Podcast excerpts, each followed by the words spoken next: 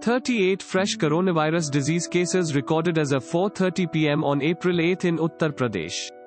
According to data published by the Ministry of Health and Family Welfare, this takes the total published cases of coronavirus disease in Uttar Pradesh to 343. Among the total people infected as on date, 26 have recovered and 3 have passed away. Uttar Pradesh's 343 cases put it at number 5 in terms of a number of cases. Among all states and union territories in India, within the nation, Maharashtra remains to have the most coronavirus disease cases with 1018. According to data published by the Ministry of Health and Family Welfare,